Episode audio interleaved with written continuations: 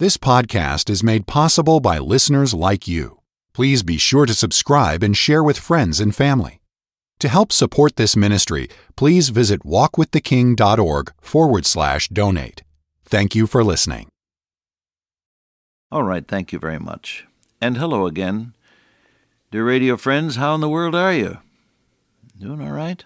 Oh, I hope everything's all right at your house. Bless your heart. I'm feeling fine. Praise the Lord. No complaints. Hallelujah. no, it's great to wake up and be alive and and well and happy. Thank God. I'm so grateful. He's good to me.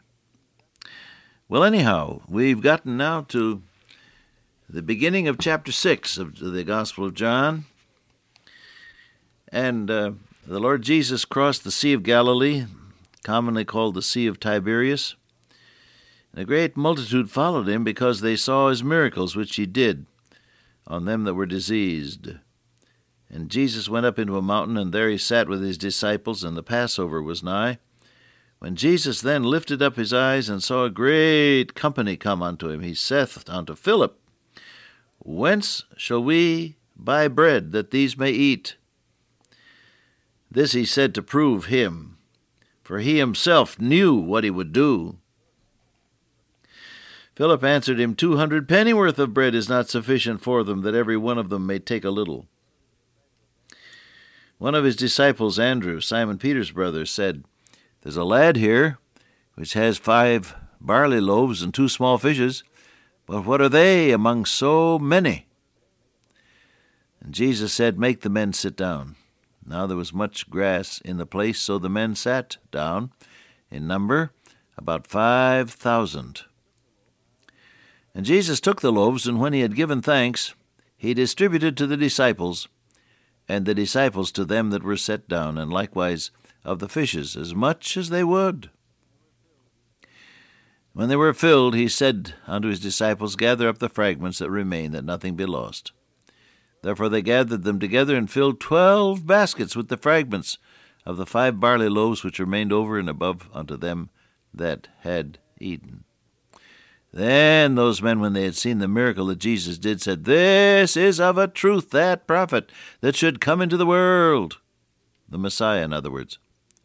When Jesus therefore perceived that they would come and take him by force, to make him a king, he departed again into a mountain, himself alone. I read the whole story there. It took three minutes, more or less, uh, because it holds together. You have to see it all together, don't you? Wherever Jesus is really working, there will be people. The reason your church is empty, perhaps, now I'm not I'm not saying this categorically, but perhaps the reason your church is empty is that nothing is going on there but the rent. How long has it been since someone has been saved? How long has it been since you had a baptismal service? How long has it been since someone got up in in midweek service and said, "I want to thank God that He's delivered me from the cigarette habit," or whatever? You know, where Jesus is and where He's working, you'll find people gathering. I think the best proof of that, uh, by way of illustration, is what happened in a little South Side church in Chicago many years ago, when after the minister's sermon was concluded, a man stood up and said, Pastor, I'd like to say a word. He went on up to the, the platform and he said, You know, uh, I travel, and when I'm traveling, I oftentimes uh, think and pray. And uh, he said, I was I was out in a boat fishing. I had a little time off, and I was thinking and praying while I was fishing. And I, I began to read Malachi, and it says, uh, Would a man rob God, but yet ye have robbed me in tithes and offerings? And I began to think about the fact that I hadn't been a tither and that I had been robbing God. And so he, he turned to the pastor now. He said, Pastor, when I got home, I went to and, and, and drew out everything I've got in my checking account, and here it is. And when I get some more, I'll I'll pay what I owe the Lord. I don't want to rob God any more. And he handed the check, uh, the the pastor a check in four figures, hefty check. Well, the pastor fainted, but he he came to in time to grab the check. You know they always do. and uh, then the the man who was speaking turned again. He said, "You know, I had the church directory with me when I was there praying, and I began to pray for other people, and I figured there's a lot of other people that have been robbing God, and uh, so I've been praying for you." Well, at that point, different people began to come forward, for this was a church where they had a a, a prayer bench, uh, the altar of prayer, and they began to come and kneel and cry out to God for forgiveness themselves, and that service lasted until about 1:30 in the afternoon. And that night, without any announcement of any kind, the church was full, and for 2 weeks after that. Every night there were services unannounced. People from the neighborhood had heard that something was going on, and they came in, and a lot of folk were saved, and the church revived. One person getting serious with God. When Jesus is working, people are there. You want to think about that, Pastor? You want to think about that, Sunday school teacher? How about that, deacon, trustee, elder, church member? What is God doing in your church? Anything? Well, let's get out and win some souls. The best way to have something going on is to win people to the Lord Jesus. Every blessing in the local church follows evangelism. Jesus said to his apostles, Go and make disciples, teaching them and baptizing them. Every blessing, the Christian nurture of teaching and the witness of baptism and all the rest follows evangelism. J.C. Massee was my teacher in seminary many years ago. He had been pastor of Tremont Temple in Boston. He told us one day that uh, as a traveling evangelist, when the call came to him from the congregation there in Boston, and he was considering it, all his friends had said to him, don't go to Boston. It's the graveyard of evangelism. Nothing ever happens there. But he felt that he should go, and so he did accept the call to Tremont Temple. And uh, he told us, as he was talking to us there in seminary, he said, I made up my mind that I was going to win at least one person to the Lord every week myself, and have that one person ready to come down the aisle at least when I gave the invitation.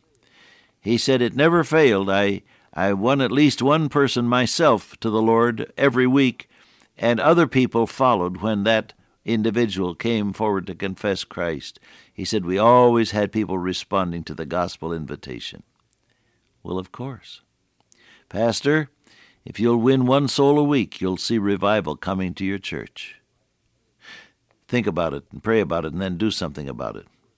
Where Jesus is working, you'll find the people. Well, it took a little longer to, to nail that point down than I had intended, but let's go on. Jesus saw a great company come to him, and he said, Whence shall we buy bread? God talks to you in terms that you understand. Our Lord was about to do a miracle, but he talked to Philip in terms that Philip could grasp in order to make the point of miraculous provision more clear. He said, Whence shall we buy bread? Now, there were no delicatessens around the, the corner. This was up on a mountain. Went up into a mountain, it says. There he sat with his disciples. There weren't any stores, there weren't any vendors, and there wasn't any money. These people didn't have anything. So it would seem that the Lord was asking a question calculated only to upset the man. Well, it did upset him. He said, Why 200 pennyworth? I read that's 200 days' wages. 200 days' wages would not be sufficient for them that every one of them may take even a little. All you'll be able to give them is just one bite, and you know how mad that makes a hungry man when you give him an order, a, a Ritz cracker with a dead herring on it, looking sadly up at you, and he's hungry. You know, that's an insult to a person with appetite. And Philip was pointing that out. He said, You're going to make the whole crowd mad and go into debt for 200 days' wages. You won't satisfy them then. Now, out of that response, you find number one, human nature can't cope. Number two, the best human efforts don't satisfy. That's the two things that you get out of that. Human nature can't cope with the impossible demands of the needs around you. You need God. You need God's touch. You need God's miracle power. You need the indwelling Holy Spirit to work and speak through you day by day. Human nature by itself cannot cope with the impossible demands around you. Second, the best efforts of human nature do not make it. He said if we went in debt, that's the first thing, and bought 200 days' wages worth of bread, it would only give each of them a little, and that wouldn't be enough. So the best human efforts are not enough. It takes the power of God. Will you remember that? This is not to discourage you, beloved. This is to make all of us lean harder on the Lord. He is our source. Well, it says in verse 6 that Jesus was asking that question to prove Philip. Oftentimes, let's let's get this small thought here nailed down in your in your thinking. Oftentimes, what seems to be an impossible challenge is just God's way of proving whether you're going to turn to him. Whence shall we buy bread? He said this, he said to prove him. Jesus knew what he would do. God's plans are already laid. Hallelujah. You can always depend on God to have the right plan to meet the need. All you have to do is turn to him. He himself knew what he would do. You can count on God's prior plans because they're already laid. Known unto God are all his works from the beginning of the world. I know the thoughts that I think toward you, God says thoughts of good, not of evil, to give you a desired end. The steps of a good man are ordered by the Lord, and he delighteth in his way. All right? Turn to God when you're when you're challenged by something impossible. Instead of throwing up your hands and say, "Oh, I quit." Turn to the Lord and, and let him show you that he already has plans for you relating to that impossible challenge. Now, before we close the broadcast, let me remind you that uh, Andrew, who was the first soul winner recorded in uh, the Gospels, is also the person who is practical enough to say what there is available. Andrew said, There's a lad who has five parley loaves, those little black pancake looking things, and two small fishes. But what are they among so many? A little boy was there. He had his lunch. Andrew said, This is the only thing that's available, but it is available. Start with what you have. Start where you are with what you have and let God multiply it.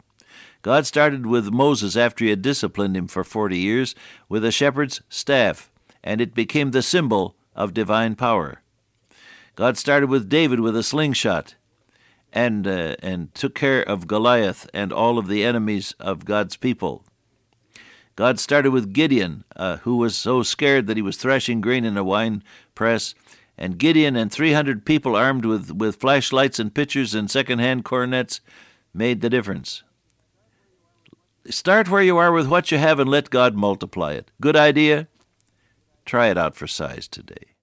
Father God, today, oh, may we offer to Thee what we have and trust Thee for the miracle. In Jesus' name I pray this. Amen.